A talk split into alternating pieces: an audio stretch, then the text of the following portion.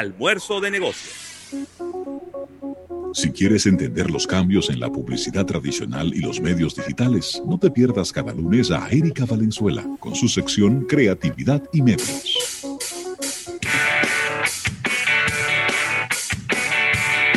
Bueno, y aquí estamos ya de regreso en este programa Almuerzo de Negocios. Saludando, bueno, ahí se suma Marlon Hernández, Marianiris de los Santos, Irving Mercedes y bueno, todos los que eh, ya se habían estado sumando y habíamos saludado en este live en YouTube. Así que, Erika, bienvenida, qué bueno tenerte por aquí en este inicio de semana. Así es, y bueno, ya las cosas como que van tomando su lugar y ya vimos que se están activando eventos relacionados con la industria de publicidad y mercadeo aquí en República Dominicana. Eh, ya vimos el anuncio de que se aproxima Social Media Week, que se va a realizar del 13 de octubre, eh, obviamente de manera virtual. Eh, va a ser, ya empezaron a colocar en la página quienes van a ser los conferencistas hasta ahora y se han estado adicionando. no tengo mucha información porque fue justamente esta mañana que lo visualicé y bueno, se está, ya, ya estaremos notificando cuáles figuras internacionales a lo mejor estarán tomando parte de esto. Sí entiendo que va a venir hasta ahora de las cosas que he escuchado un especialista en el método Disney eh, para trabajar proyectos creativos y ese tipo de cosas.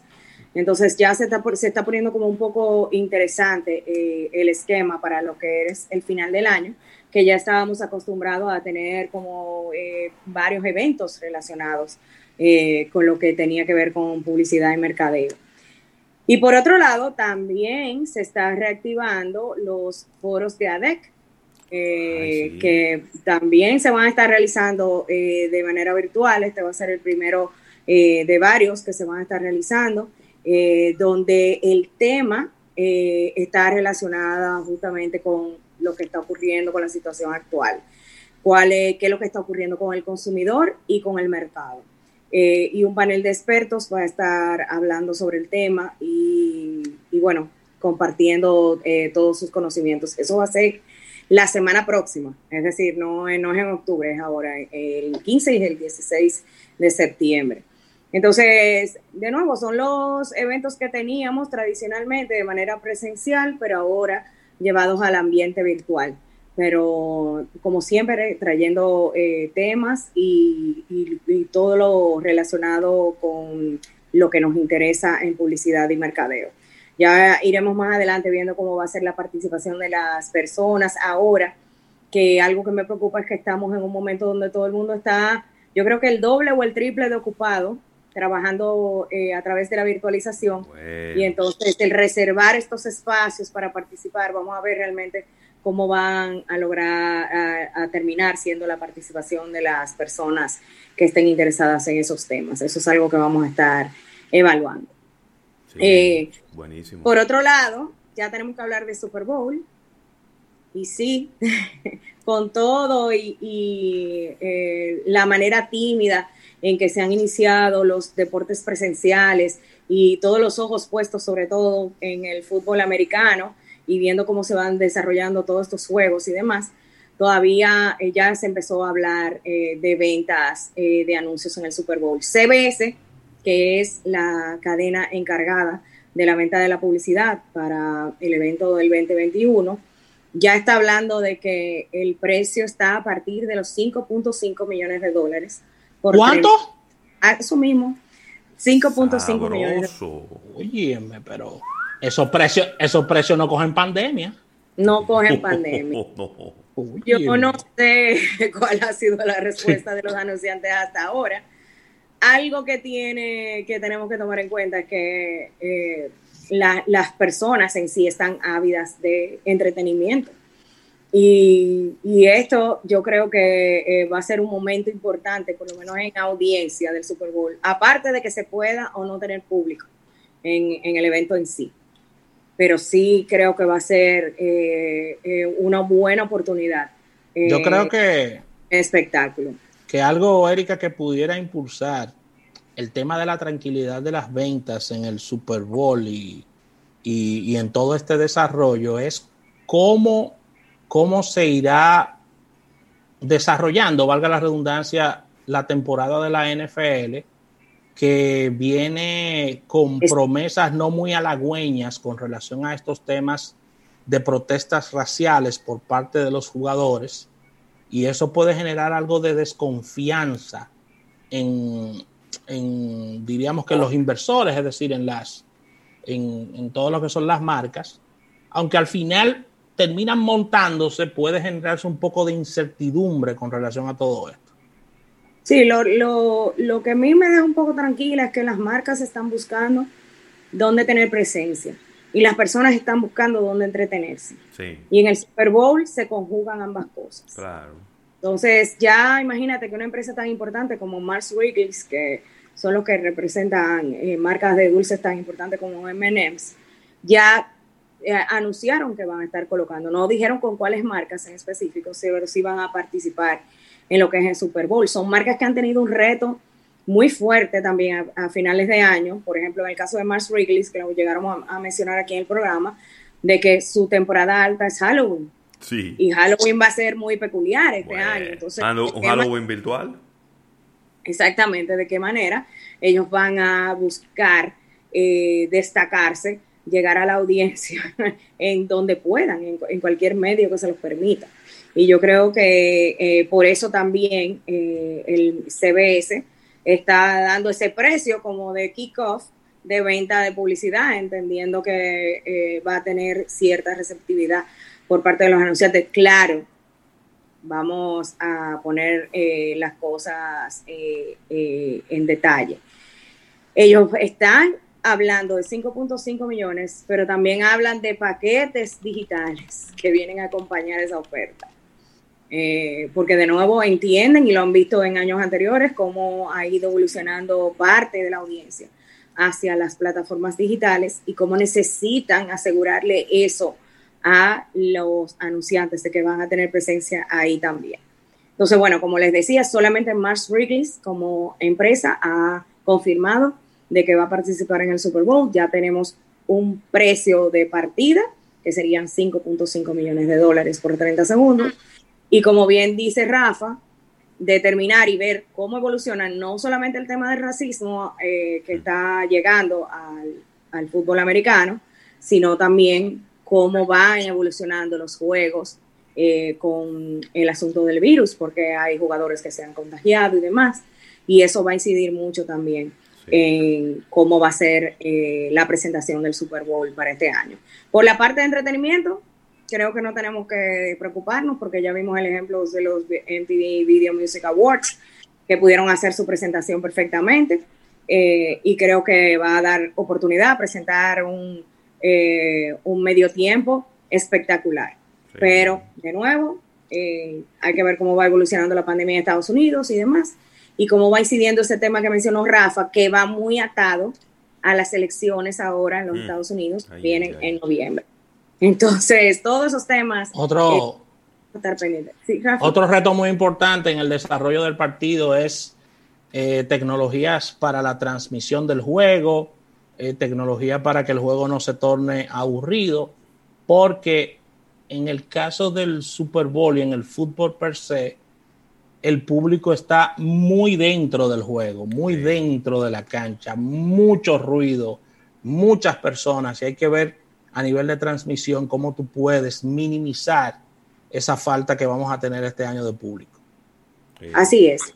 Pero hay miedo porque que, digo, no es que no sea un reto, pero creo que si hay un deporte que ha involucrado la tecnología en sus transmisiones, por, el, por delante de todos los deportes, es el fútbol americano. No, y que tiene, y que tiene grandes locutores transmitiendo deportivos. Pero es que ellos meten, bueno, veíamos, eh, vemos las rayas que desde hace muchísimo tiempo se colocan de manera virtual, las estadísticas, los movimientos, los análisis. Yo creo que como nunca antes hemos visto que en el fútbol americano se utiliza mucha tecnología para mantener al fanático involucrado en lo que está ocurriendo en el juego. Eh, pensando en todo lo que está ocurriendo, ya yo me puedo imaginar eh, pues las cosas nuevas que va a traer la NFL Pero ya con las que ellos utilizaban en temporadas anteriores, con eso yo creo que es, es más que suficiente, porque el, el, fútbol americano es un deporte que no hay tregua, mi hermano. No hay tregua, es todo, es mucho movimiento y es todo el tiempo contra el reloj. Perfecto. Miren, una cosa que también es importante que destaquemos ahora es que como las Olimpiadas continúan, es decir, por lo menos eh, lo que va a ser su presentación en las próximas ciudades donde les tocan, ya la ciudad de Los Ángeles acaba de develar lo que es el logo oficial para el 2028, pero con una peculiaridad. Primero, sería bueno que habláramos un poquito de historia, de dónde viene esto de hacer un logo para cada ciudad donde se presenten las Olimpiadas. Eh, al principio de la ejecución de las Olimpiadas eran simples y llanamente los eh, aros olímpicos que significaban dónde se iba a realizar. Y a partir del 1924, que se realizó en la ciudad de París, es que empiezan las ciudades a identificarlo como con su marca ciudad. En el caso de Los Ángeles, como les decía, que ya se develó, es un logo interactivo. Yo creo que es la primera vez que vemos como un logo. Un logo interactivo. Sí, se le, como Los Ángeles es una ciudad que no solamente es de artistas, también es de deportistas, de músicos y demás. Lo que hizo la ciudad es que le entregó como una plantilla del logo, de lo que eh, formaba la L, la A y el 28 y los eh, aros olímpicos a varios artistas, músicos, deportistas y les dijo que ellos podían diseñar la A del logo. Entonces, este logo eh, va a estar intercambiando, ya han salido varios diseños de eh, la cantante Billie Eilish, de Reese Witherspoon, la actriz, de varios de los atletas, y el logo ya entonces fue lanzado de manera interactiva donde solo cambia la A del logo eh, para las Olimpiadas en el 2028 es algo que eh, realmente se puede, le puede sacar mucho provecho ahora de que tienen tanta importancia las plataformas digitales y también los, la, manera interactiva con videos, realidad aumentada y demás. Y esto es lo que busca este logo, que eh, tenga mucha versatilidad, porque se está hablando de que la inversión que tendría que hacer la ciudad de Los Ángeles, o perdón, los ingresos que recibiría la ciudad de Los Ángeles serían de alrededor 7 mil millones de dólares. ¿Cuánto? Así es, por, por, ser eh, la ciudad anfitriona de eh, la Olimpiada. Siempre, y claro, teniendo en cuenta cómo va a ir evolucionando todo esto de aquí al 2028. Pero esperemos que estemos ya en posibilidad de aquí a allá, por favor, de, de que se puedan realizar unas Olimpiadas. Pero la verdad que fue algo que me llamó muchísimo la atención y ya oficialmente se lanzó con un comercial que explica el por qué eh, la ciudad tomó esa decisión y todas las aristas y todo el tipo de personas que conforman la ciudad y es para que demuestre que es una ciudad muy versátil y que tiene diferentes tipos de ciudadanos. Me pareció excelente lo que fue la explicación de eh, todo ese concepto, concepto alrededor de lo que es ese logo. Y bueno, por otro lado, también quería traer una noticia que es relacionada con quién va a dirigir el mercadeo de Coca-Cola en los Estados Unidos y es que eh, nombraron a Melanie Bowden, que viene de Reebok, de Reebok y de Crayola. Y ahora va a estar dirigiendo todo lo que es el marketing eh, para eh, los Estados Unidos de Coca-Cola, algo que se necesita porque realmente Coca-Cola ha sufrido mucho como marca, sobre todo en este año. Es un momento complicado, ¿eh? En un momento muy complicado. Entonces, eh, este se ve que es un movimiento que lo que busca es como refrescar un poco lo que se vaya a realizar de ahora en adelante, buscando una persona que ni siquiera venga eh, de la industria de las, de las sodas. Entonces, ya vamos a ver. Primera mujer dirigiendo mercadeo de Coca-Cola. No, no tengo esa información, no creo, pero sí. Lo que sí, Erika, en estos días ellos han estado haciendo una reestructuración importante a todos los niveles y mandaron a 4.000 ex colaboradores, porque ya no están, para su hogar. 4.000 personas. Así es. bueno, vamos a una pausa con tu anuencia. Cuando volvamos, vamos a hablar de Uber y racismo. ¡Ey! ¡Ay, Dios mío! Llévatelo rápido.